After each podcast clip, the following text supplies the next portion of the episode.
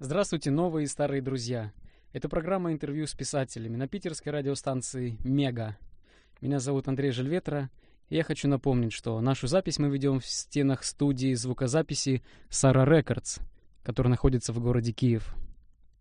Будучи руководителем книжного издательства «Просто Бук», я не мог отказать себе в удовольствии пригласить сегодня в гости нашего автора, представителя Украинской Православной Церкви Александра Андрущенко.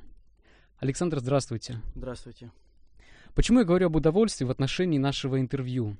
Дело в том, что мы живем в турбулентное время, когда не знаешь, чего ожидать от правительства, чего еще ожидать от церкви, каких указов, каких законов и судебных решений. А накал вопросов в отношении веры и религии грозит расколом общества.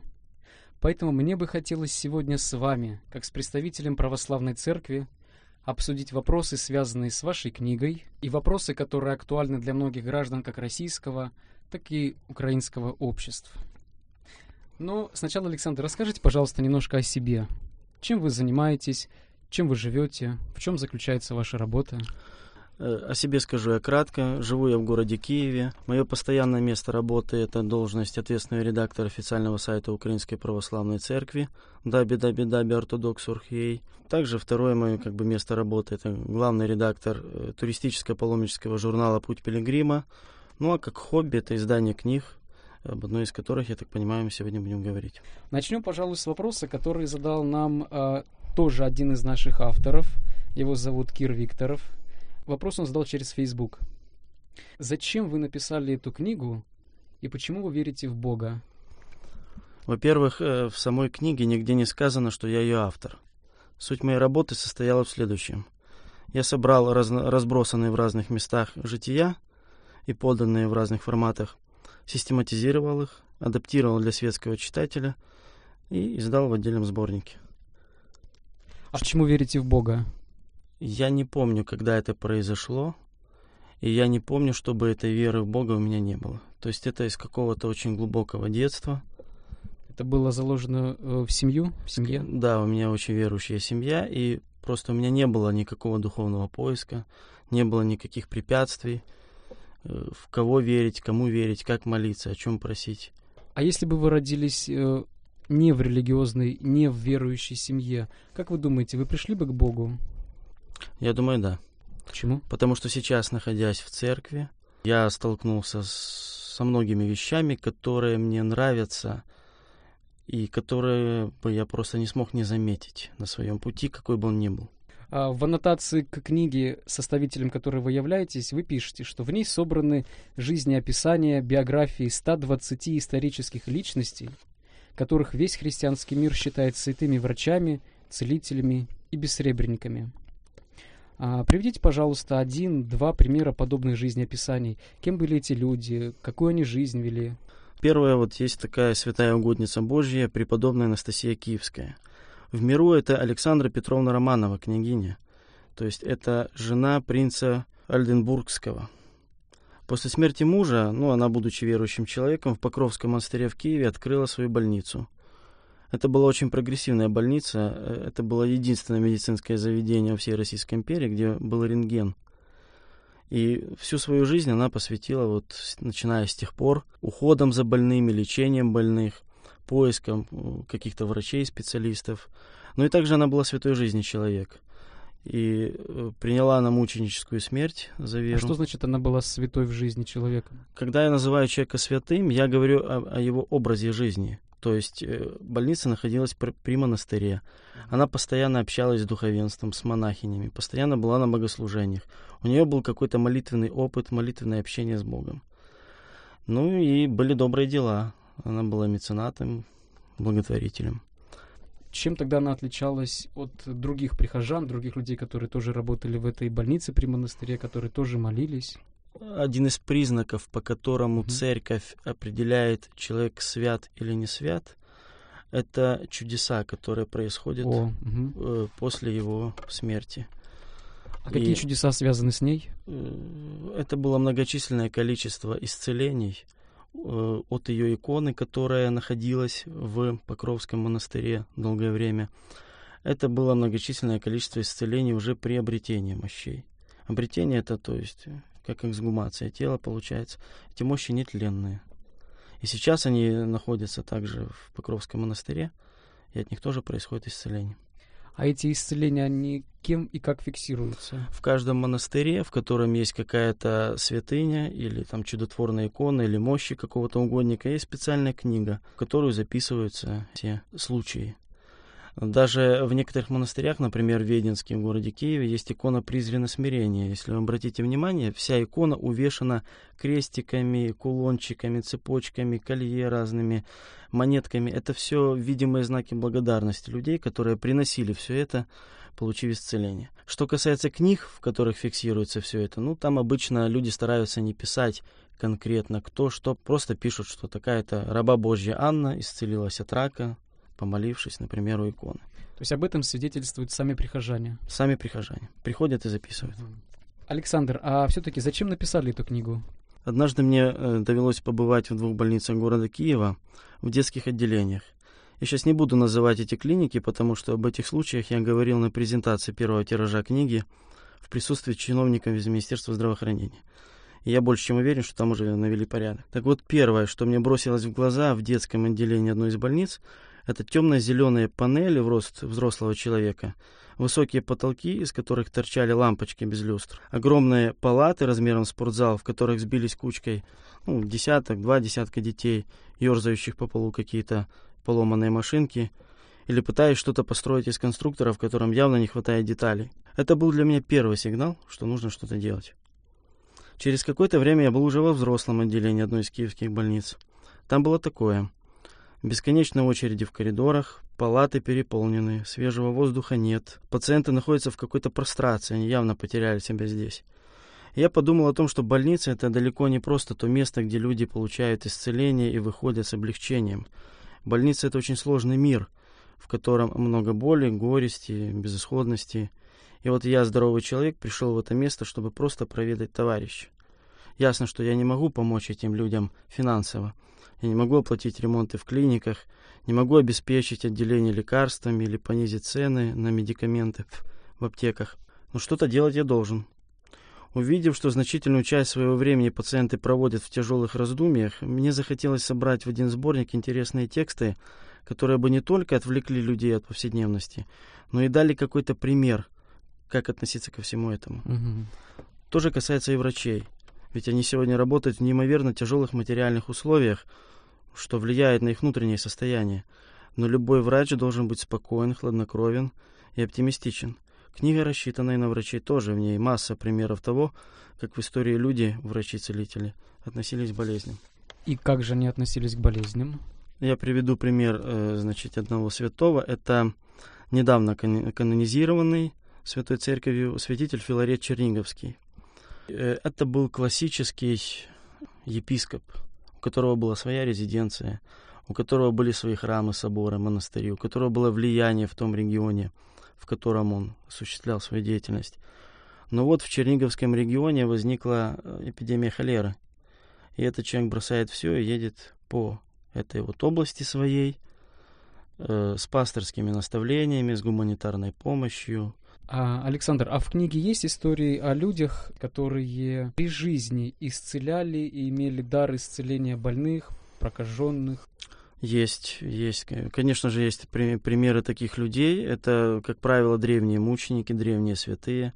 Но один из них это, конечно же, целитель Пантелеймон, угу. который исцелял как бы прикосновением руки, что называется.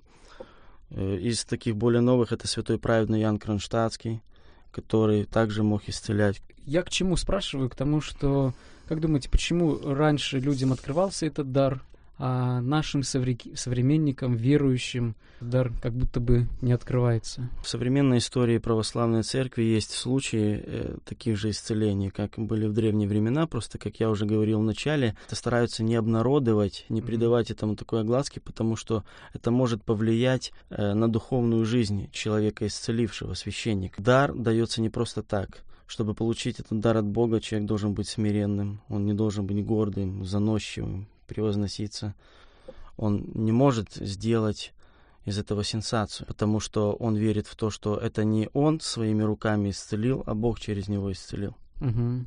но все-таки, все-таки, учитывая, что время уже не то, и мы стали ну, намного дальше от веры, чем наши предки, э, я бы сказал, что в современной церкви очень многие священники и епископы связаны с медициной. Многие епископы закончили медицинские вузы. Э, многие э, священники и епископы работают с медиками. То есть есть приход православный при столичном институте рака. То есть э, надеются уже не только на чудо и Божью помощь, но еще и на науку и на медицину. Да, надеются на науку и медицину, но э, чем вызвано присутствие священников в больницах? Оно вызвано тем, что не всякий человек, столкнувшись с болезнью, психологически готов даже принять науку и медицину. Все равно его одолевает уныние, он переживает, трагично и угу. пессимистично себя чувствует. Священник помогает правильно психологически настроиться. Он помогает вооружиться на болезнь. И э, я думаю, я знаю много случаев, э, когда бы человек, даже имея деньги, он бы не стал платить за лечение, не стал бы ехать за границу на операцию, если бы священник его не как-то не настроил на это. А можно ли подумать тогда, что современные психологи и психотерапевты выполняют ту же самую роль и функцию, которую делают священники для болеющих, страдающих людей? Задача священника э, показать человеку, узнав его, естественно, перед этим, зачем была послана эта болезнь. Угу. И исходя из того, что очень часто болезни посылаются нам для исправления, задача священника направить человека на путь к этому исправлению и проконтролировать это исправление. И задача священника, опять же, привести человека не к себе, и задача священника не показать, что это я, священник, сделал с тобой, вот это помог тебе. Задача священника привести человека к Богу, к церкви. И только если человек приходит к церкви, кается в каких-то своих грехах, начинает делать добрые дела, тогда уже к нему приходит исцеление. Более того, деятельность священника в больницах – это не работа. А что это? Это служение потому что он за это не получает зарплаты, потому что это не нормировано. Когда я говорю не нормировано, я не имею в виду, что священник может задержаться на час, на два. Священника могут позвать в любое время суток. И если он откажется приехать, это положит тень на всю церковь. Священник не может отказаться. Угу. А вот, кстати, интересно, священники в церквях, они получают зарплату и, и за счет чего живут? Священники в церквях получают зарплату за счет своих приходов. То есть за счет пожертвований? Да, за счет пожертвований. Угу. Хорошо. А, в аннотации вы писали про то, что переводите в книге истории бессребренников. А что значит бессребренники? Кто это такие? Бессребренники – это люди, которые не имели э, коммерческого материального мотива для совершения исцеления, для оказания помощи человеку. А если ими приносили что-то, то есть если тот же э, великомученик, целитель Пантелеймон исцелял огромное количество людей, угу. он бы давно уже был богатым человеком. Он просто находился на такой стадии духовного развития, что отношение к материальным богатствам было несколько иным. Является бессребренником, потому что даже все то, что ему приносили, он раздавал нуждающимся. А почему не брал? А не нужно. Хорошо. А, ваша книга написана не чисто церковными текстами, в ней нет придыханий, в ней нет славянизма. А, изложение ее рассчитано на обычного светского читателя, будь то врач, студент медицинского вуза, пациент или, собственно, сам больной. А у меня тогда в связи с этим вопрос. Получается, что вы адаптируетесь под светского читателя, учитывая его психологию. А зачем? И что даст эта книга тому человеку, чей родственник заболел и лежит в больнице под капельницей? На светского читателя я ориентируюсь потому, что ему это нужно больше, чем глубоко церковному человеку. Христос прославил э, святых врачей и целителей не для здоровых людей, а для немощных. Православный человек, как правило, может сам позаботиться о своем духовном состоянии во время болезни или позвать священника, а вот светский человек не может. Ему нужно нечто, чтобы помогло ему прийти к Богу и понять, что он должен попросить о помощи именно его. Книга «Жития святых врачей, целителей и бессребренников» — это лишь маленькая стрелочка, которая он покажет, в какую сторону следует смотреть. Что касается второй части вопроса, если человек mm-hmm. лежит под капельницей, понятно, что движение его ограничено. Но если он слышит, родственник может читать. Все любили, когда им в детстве читали, многие любят и во взрослой жизни. И здесь стоит привести пример, как книга помогла. Да, интересно. Семья одной моей знакомой привезла в Киев из города Н старенького дедушку, который к тому же был еще серьезно болен. Какое-то время они не могли найти с ним общий язык, потому что человек потерял жизненные ориентиры, утратил смысл жизни и вообще всякое желание бороться, да и вообще жить. Можно ли сказать, что это была депрессия? Да, это была депрессия, вызвана возрастом и вдобавок пригружена болезнью. И вот эта книга попала к нему. Он стал ее читать и даже что-то подчеркивать карандашом. Угу. А потом начал меняться. Появился какой-то оптимизм, он стал за собой следить, за своим внешним видом, Мгм. и перестал отказываться от лечения. И в итоге? В данном случае я, я сказал случай, который говорит о, об изменении состояния человека. Мгм. То есть, если до этого он не хотел лечиться и не хотел жить, то, скорее всего, какие-то примеры, подчеркнутые им карандашом в этой книге, способствовали тому, что он психологически настроился на борьбу с болезнью, несмотря на возраст. Ваша книга рассказывает о врачах и пациентах, которые, страдая от тяжелых недугов, стараются продуктивно жить. А Скажите, пожалуйста, а что значит жить продуктивно? Как это? И вообще, что является мерилом того, продуктивно человек живет или нет? Ну, продуктивно это от слова продуцировать, что-то производить, выдавать, делать, осуществлять. И это что-то должно приносить результат. Это касается любой плоскости, не только материальной, но и духовной. Если говорить о примерах, описанных в книге, то речь идет о праведных людях, которые, несмотря на свои болезни, находили в себе жизни э, силы жить оптимистично. А сильного и самодостаточного человека видно сразу. К нему тянутся другие. Мгм. Вот и к этим людям приходили другие люди со своими проблемами, в частности с болезнями, получали исцеление. Таким образом, можно сказать, что святые врачи и целители жили продуктивно. У каждого может быть свой взгляд на то, что значит жить продуктивно. Мне кажется, что продуктивная жизнь – это когда внешнее является проявлением внутреннего. То есть человек находится в гармонии с миром. Это не означает, что у него не может быть проблем, они всегда есть, но продуктивный человек смотрит на них под другим углом. Для него трудности это как ну, очередное препятствие, которое нужно преодолеть, чтобы потом было Мгм. все хорошо. Есть люди даже, вот даже мои знакомые, которые делают это с интересом.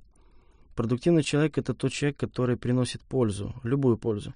Если человек добросовестно метет двор или убирает лед на дорогах, от этого огромная польза всем.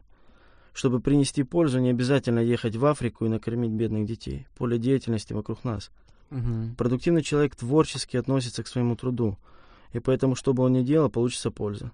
Если рано утром кондуктор пройдет по троллейбусу в хорошем настроении и умудрится даже что-то хорошее сказать людям, это будет огромная польза.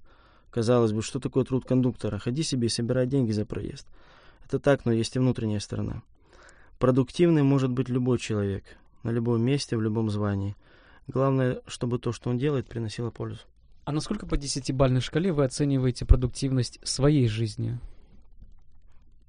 Глобально на 9, сейчас на 8. А какое определение здоровью да- дадите вы? По моему мнению, здоровым человеком э, можно назвать э, того, в котором пребывает в гармонии внутренний мир и внешняя жизнь. Корнями многих физических болезней являются духовные проблемы.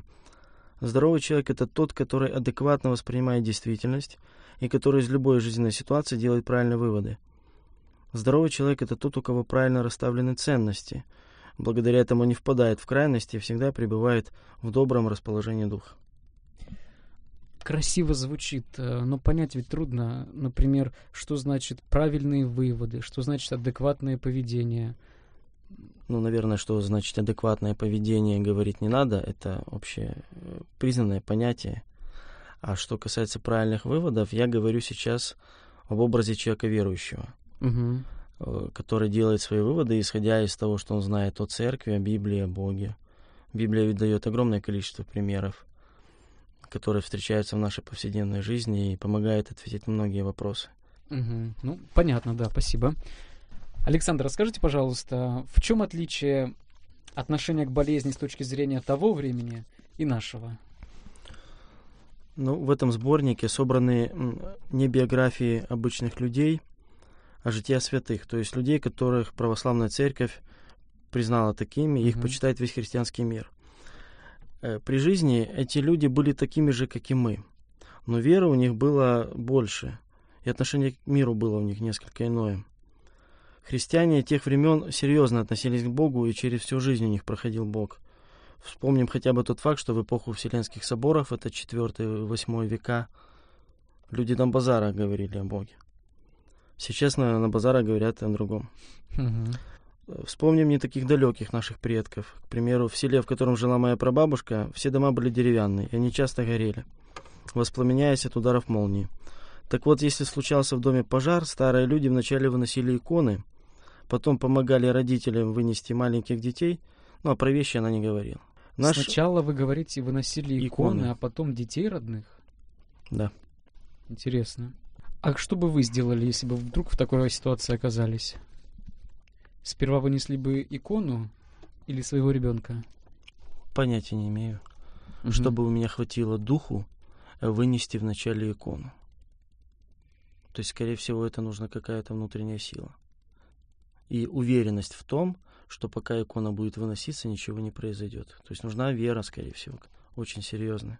Я вспоминаю случай, который произошел буквально недавно, в этом году, в, в одной из китайских школ, где было где был взрыв, и девочка бежала на выход из школы, держа в руках два портрета прошлых президентов этой страны. И с ними она и погибла, с этими портретами в руках. Она не добежала, она не смогла спастись.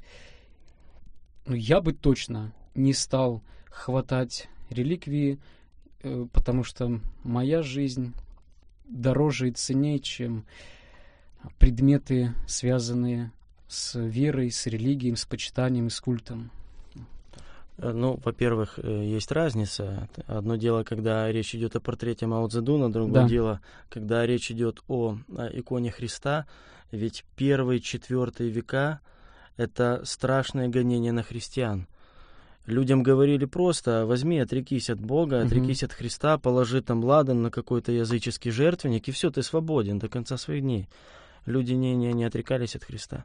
Берем даже вот э, современный наш мир, Египет в Египте есть христиане, копты.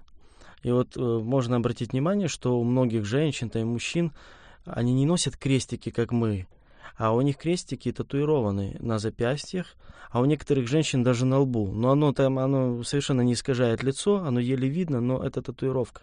У меня, например, скорее всего, веры бы не хватило на то, чтобы это сделать. А портрет Мао Цзэдуна я бы и подавно э, не взял. А как вы относитесь э, к той истории, когда молодого солдата, захваченного в плен, начали пытать и говорили, чтобы он отрекся от веры, чтобы он отрекся от Христа, и он до последнего стоял, не отрекался, и ему сказали, его поставили перед выбором, либо ты сейчас отречешься, либо мы тебя убьем. И он не отрекся, ему отсекли голову, а впоследствии этого парня, молодого солдата, русской армии канонизировали и причислили к лику святых. Слышали ли вы эту историю, как вы к ней относитесь? Да, вы сейчас говорите о солдате э, Евгении Родионове, да, да, да. который воевал в Чечне. Угу. Я отношусь э, к этому, к этой истории отношусь как к примеру для э, молодых военнослужащих, но не такому примеру делать то же самое и поступать так же самое. Просто это вот как бы в целях патриотического воспитания можно рассказывать эту историю угу. э, как бы ну, многим поколениям солдат. А как вы думаете, он отрекся, он, он не отрекся из-за любви к Богу или не отрекся из-за ненависти к чеченам? Нет, там просто показывали фильм после этого, и его мама выступала и угу. говорила, что сын у нее был очень верующий, семья очень верующая, и крестик там где-то там под гимнастеркой был зашит, как бы, и все это было из глубокого детства. Я думаю, что он все-таки не отрекся от Христа не из-за ненависти к чеченцам, а из любви к Христу. Почему? Потому что эти два понятия несовместимы. Если ты не любишь и ненавидишь чеченцев, нет понятия любви к Христу, потому что Господь говорил, что то, что ты сделаешь ближнему моему, то ты делаешь мне. То есть первичнее любовь к ближнему, даже если это враги. Христос, погибая на кресте, молился об этих людях, которые его распинали, и говорил, Боже, прости им, они не ведают, что творят. Mm-hmm. Поэтому, скорее всего, он, отрекся, он не отрекся из-за любви к Христу. И, скорее всего, Христос и дал ему силы на духовном уровне, ну, дотерпеть до того, чтобы это ж перед тем, как голову отсечь, это было огромное количество пыток. Начиная от простых запугиваний и заканчивая чем-то более страшным. Друзья, книгу «Жития святых, врачей и бессребренников» вы можете в любое время, в любом количестве заказать у нас на сайте простоbook.com.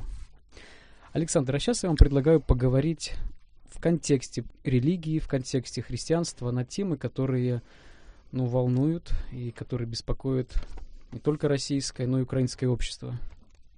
Угу. Да, конечно.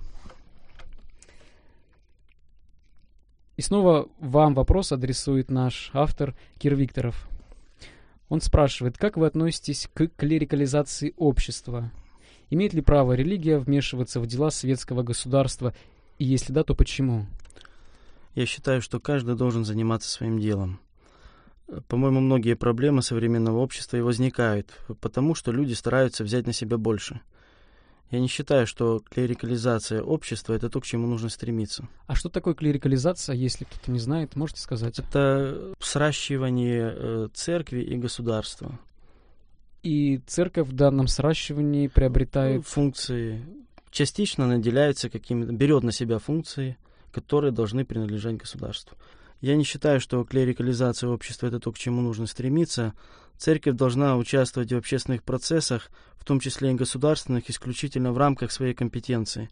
Например, глупо, наверное, обсуждать в парламенте и принимать э, закон о свободе совести, не задействуя в роли консультантов представителей религии. Угу. Согласно Конституции, церковь отделена от государства, угу. поэтому она не имеет права вмешиваться в чисто светские дела власти. Более того, в Украине я такого вообще не наблюдаю. В христианстве есть принцип «всякая власть от Бога». С другой стороны, не нужно забывать, что церковь – это очень влиятельная общественная институция. У нее всегда будет свое мнение, ведь церковь – это люди, а люди – это граждане. А так как у нас власть выборная, в те моменты, когда это уместно, она должна прислушиваться к мнению народа. Более того, украинское государство в Конституции Украины декларирует признание важности религии. В преамбуле к основному закону написано Верховная Рада Украины, там многоточие, от mm имени украинского народа многоточие, осознавая ответственность перед Богом, принимает эту Конституцию. А, Кир Викторов продолжает спрашивать вас, и он пишет. Зачем современному обществу вообще нужна религия? А, и тут в скобочках он добавляет, только не надо про нравственность, пожалуйста. А, она существует не благодаря религии или вере в Бога. Как вы думаете, каким бы был мир без религии, сегодня? Общество — это совокупность людей. И все проблемы в обществе начинаются с каждого отдельного человека. Со временем люди объединяются по интересам, и так эта проблема становится повсеместной. Религия — это связь человека с Богом. И если она действительно присутствует в людях, такое общество, по моему мнению, можно назвать позитивным. Каким бы был мир без религии, в принципе, можно себе представить. История знает много случаев, когда люди отходили от Бога. И что было? В Ветхом Завете, например, из-за этого еврейский народ 40 лет блуждал по пустыне в поисках земли обетованной. А вот пример с 20 века. Атеистическая советская эпоха, безбожный режим. Если бы при Сталине репрессии были направлены только против религии, ну, там церкви, священнослужители, это одно. Но он же выкосил поголовно всю прогрессивную интеллигенцию – специалисты высочайшего класса, многие из которых были верующими людьми. Сталин создал микромир, в котором господствовали страх, предательство, подлость, жестокость.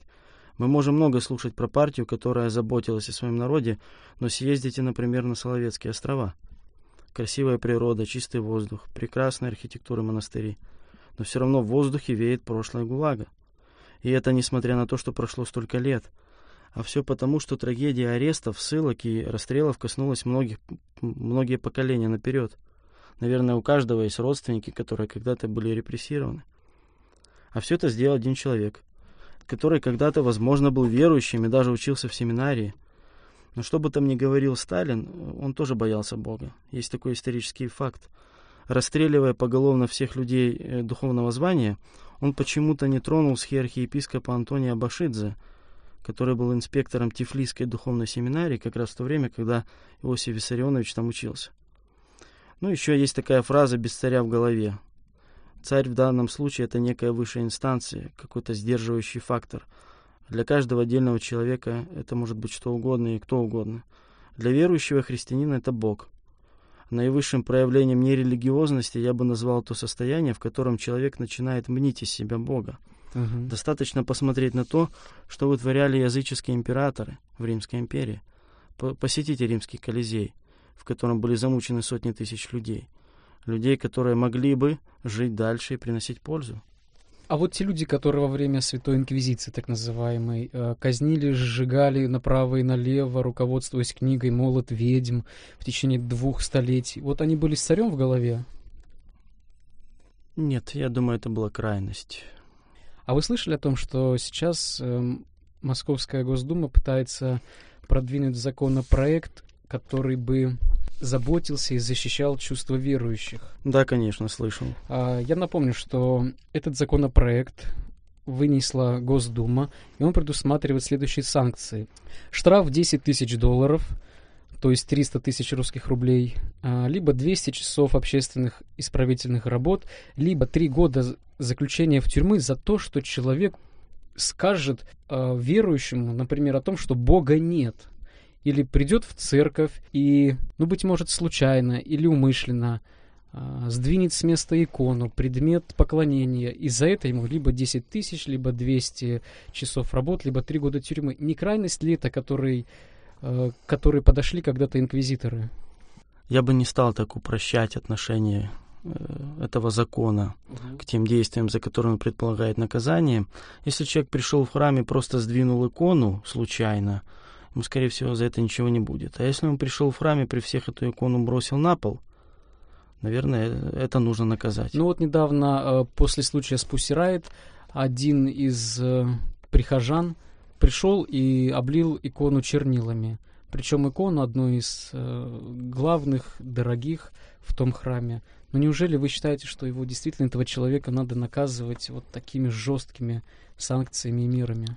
Нет, ну можно обсуждать э, меры пресечения. Можно обсуждать и цифры, которые там сказаны, как бы количество лет. Это все можно обсуждать, и, скорее всего, перед принятием закона о последнем чтении это будет обсуждаться. Мгм. Но наказывать однозначно нужно.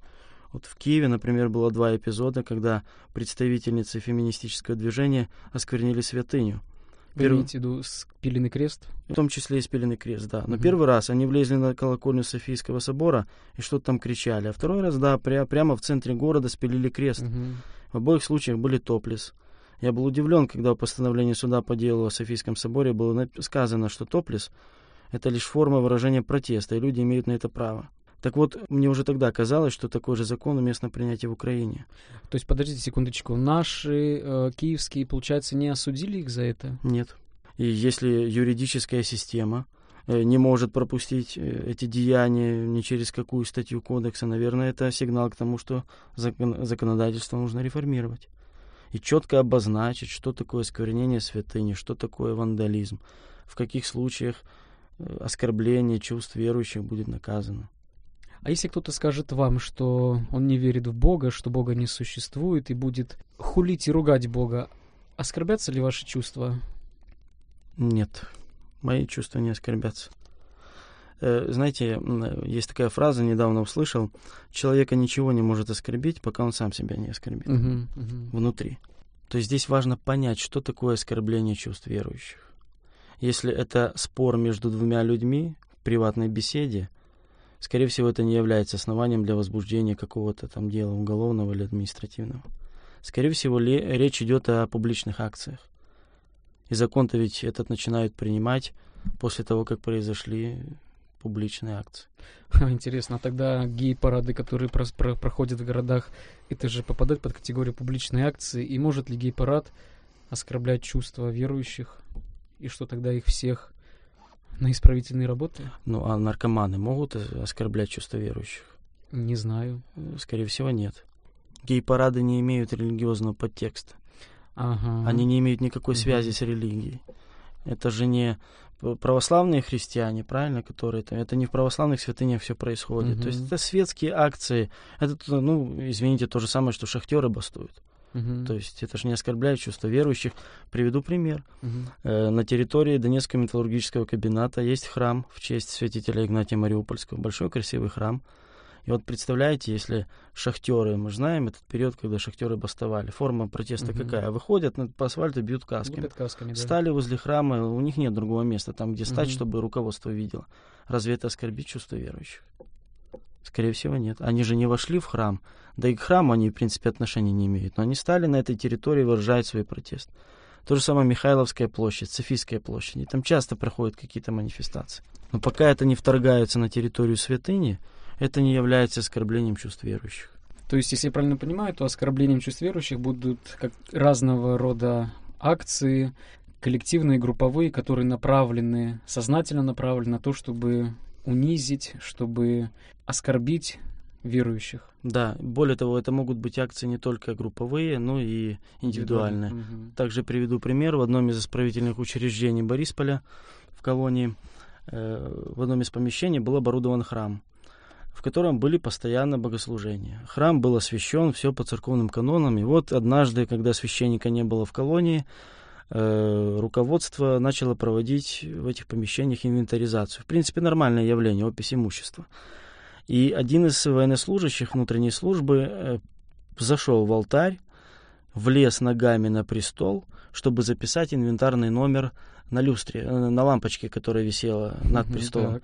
Если бы он это сделал э, специально, это святотатство, это богоборчество, то есть это то, что нужно наказывать но он сказал, что он не знал сакрального значения этого вот постамента, который угу. стоял, совершенно машинально влез на возвышенность, чтобы посмотреть. То есть все зависит от намерения человека? От намерения человека. Если это специально продумано, проплачено, спланировано, это однозначно должно пресекаться на законодательном уровне. Верующие как-то должны быть защищены. То есть если кто-то сожжет публично Библию... Он должен быть наказан. Угу. Если он сожжет Библию дома, наверное, это его личное дело. А если он сожжет ее дома и снимет это на видео, опубликует в YouTube? В YouTube за это тоже нужно наказывать как пропаганда угу. и призыв к таким же действиям. А, то есть одного из самого ярого активиста атеистического движения Александра Невзорова, который, кстати, живет в Питере, а, вы бы, наверное, тоже посадили на лавку подсудимых. Я не знаком с деяниями Александра Немзорова, которые бы могли вызвать во мне желание его посадить. Угу. Хорошо. Александр, а как по-вашему, может ли теоретически быть истолкована как оскорбление верующих теория Дарвина? Ну, для меня теория Дарвина — это просто одна из научных гипотез, которых уже много лет, и которую я изучал в общеобразовательной школе. Угу. Ее изучало огромное поколение людей. В принципе, для меня это не является оскорблением. А как вы относитесь к происшествию в храме Христа Спасителя? Я имею в виду Пусирайт. Э, это был, по вашему мнению, сознательный вандализм, или, быть может, это акция против правительства, существующего в России, или же, быть может, это такой способ заявить о себе? Ну, давайте разграничивать то, что на самом деле происходило в храме Христа Спасителя. Откуда мы знаем, что на самом деле происходило там? Об этом говорили по телевизору, и всем известно, что ролик, который был в Ютьюбе, был в интернете, угу. это монтаж. Да. Это монтаж.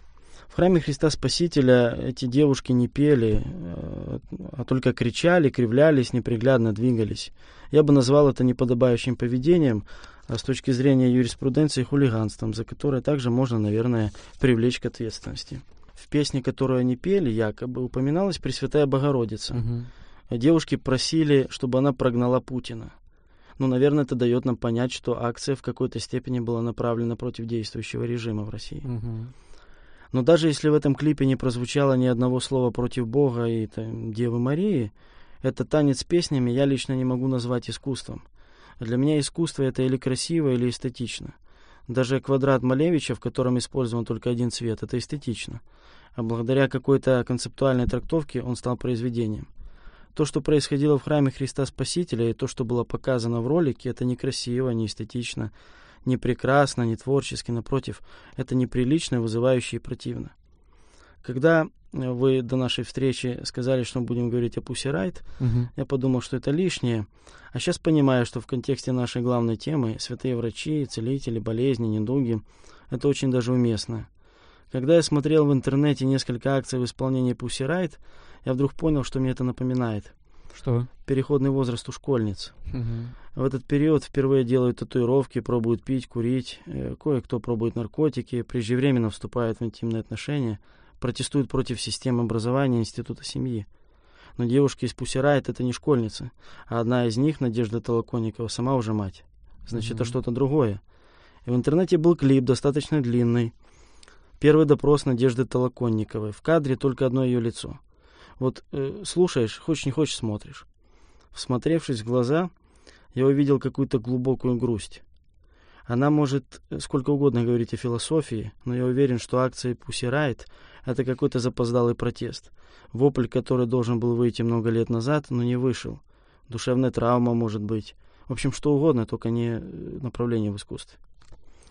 А еще в тот момент вдруг подумал, что если бы этой девушке удалось хоть минут 20 поговорить с митрополитом киевским и всей Украины Владимиром, она бы вышла из кабинета как окрыленная школьница. Почему вы так думаете? Человек имеет колоссальный духовный мир, колоссальный интересный духовный мир, колоссальный жизненный опыт. Человек добр, авторитетен. Угу.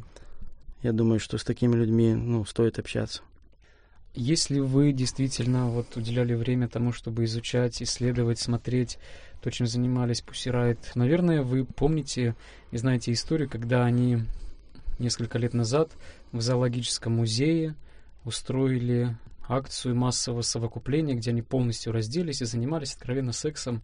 И что интересно, ни одного массового, ни одного протеста со стороны общества или со стороны ученых мы не наблюдали. А почему же вот эта более невинная акция по сравнению с этим массовым совокуплением в храме Христа Спасителя получила настолько широкий резонанс? Ну, во-первых, я тоже видел видео из акции в музее Дарвина, и мне Мгм. показалось, что это было какое-то камерное мероприятие. Скорее всего, это все происходило в то время, когда людей было не так много.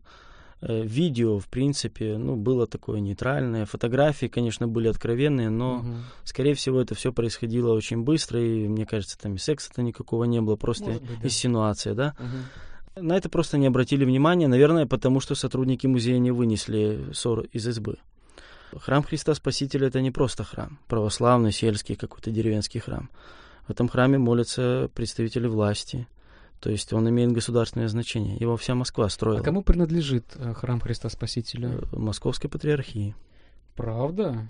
Это вы точно знаете? Сто процентов.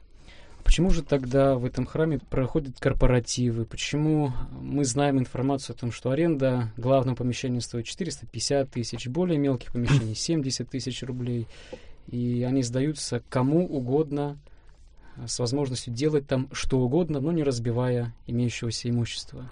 Ну, во-первых, насчет того, кому угодно и делать что угодно, я бы так не говорил, я с этим не знаком, но я вполне нормально отношусь к тому, что на территории храма, не в храме, не в алтаре, не возле царских врат и иконостаса, Мгм. не в молитвенном зале, а в каких-то подсобных помещениях э, оборудована какая-то, скажем, столовая, где можно накрыть стол и что-то отметить. Это практикуется во многих храмах. Э, то, что э, туда принимаются люди, как бы, ну, из, из них взимается плата за аренду помещения, это то, о чем мы говорили в начале, за счет чего священник получает Мгм. зарплату. Почему, если в храме есть площадь, которую можно сдать в аренду на тот же корпоратив, да, ужин какой-то, или там после свадьбы ужин, или дня рождения, почему не взять деньги за аренду?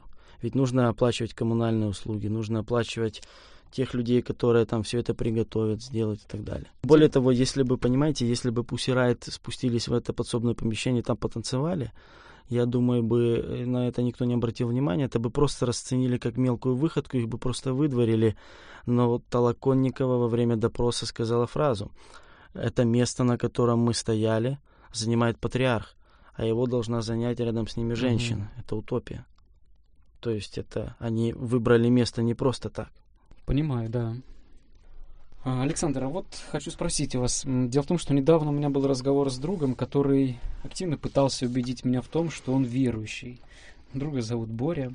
Так вот, Борис на мой вопрос о том, каким образом его вера выражается, ответил, что она выражается походом со всем народом в церковь, в храмы, на общие праздники, будь то Пасха или Рождество. Скажите, пожалуйста, по каким же критериям считать человека верующим? Я как мирянин э, никогда не берусь судить, э, верующий передо мной стоит человек или нет. Э, то, что ваш друг один раз приходит в церковь на Пасху или на Рождество, для меня не является показателем того, что он неверующий. Христос говорил, по плодам узнаете их. Но явно такого человека нельзя назвать полно, полноценным христианином. Главный признак того, что человек воцерковленный является христианином, угу. это участие в таинствах, в частности в таинстве Евхаристии, которое совершается во время божественной литургии. А можете пояснить это, что такое? Значит, таинство Евхаристии – это тот момент э, в богослужении, э, символический момент, когда хлеб и вино превращаются в сакральном смысле в тело и кровь Христову. Угу. И только в этот момент, во время участия в таинстве Евхаристии, согласно православному учению, происходит единение человека с Богом, и только такого человека можно назвать христианином. То есть, если я себе просто дома молюсь, сильно о чем-то прошу Бога, я не очень верующий. Вы верующий человек, если вы молитесь, если вы просите, если это искренне, вы верующий человек. Я не воцерковлен. Но вы не воцерковлены. Угу, я понял. Александр, подходя к завершению нашего сегодняшнего диалога, беседы, я им хочу задать стандартные финальные вопросы из анкеты Марселя Пруста, которые я задаю всем нашим авторам. Да, пожалуйста. Какова ваша самая характерная черта? Настойчивость. Какова ваша идея о счастье? Внутренний мир. Какой бы способностью вам хотелось обладать? Мудрость. Что бы вы спросили у Бога, если бы встретились с Ним? Я бы не спросил, я бы поблагодарил. А какое ваше любимое изречение? Дорогу осилит идущий. Ну и совсем уж завершение. Есть ли что-то, что вы хотели бы пожелать тем, кто будет нас слушать? Э, всем тем, кто нас слушает, я хочу пожелать помощи Божьей и мира. Жизнь сегодня сложная, люди много нервничают, суетятся, агрессируют, переживают. В результате не берегут друг друга и болеют. Желаю всем быть терпеливы и беречь тех, кто рядом.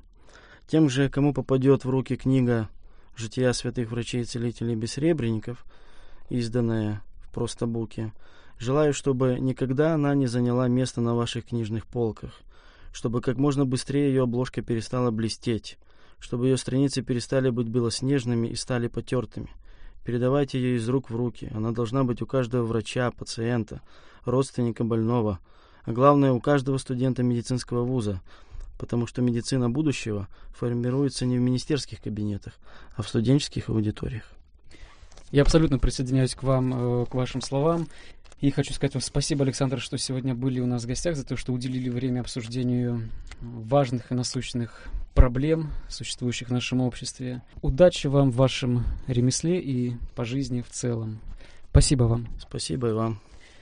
Я хочу напомнить, что наше сегодняшнее интервью мы писали на киевской студии звукозаписи Сара Рекордс, на которую вы тоже можете записать интервью, песню или сделать музыкальный подарок своим друзьям.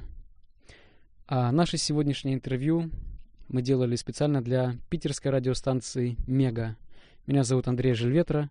На сегодня пока что все. Пока.